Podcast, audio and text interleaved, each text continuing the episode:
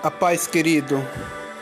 Esse é o nosso podcast, aonde que vai estar a palavra de Deus para impactar o seu coração através do nosso pastor Roberto.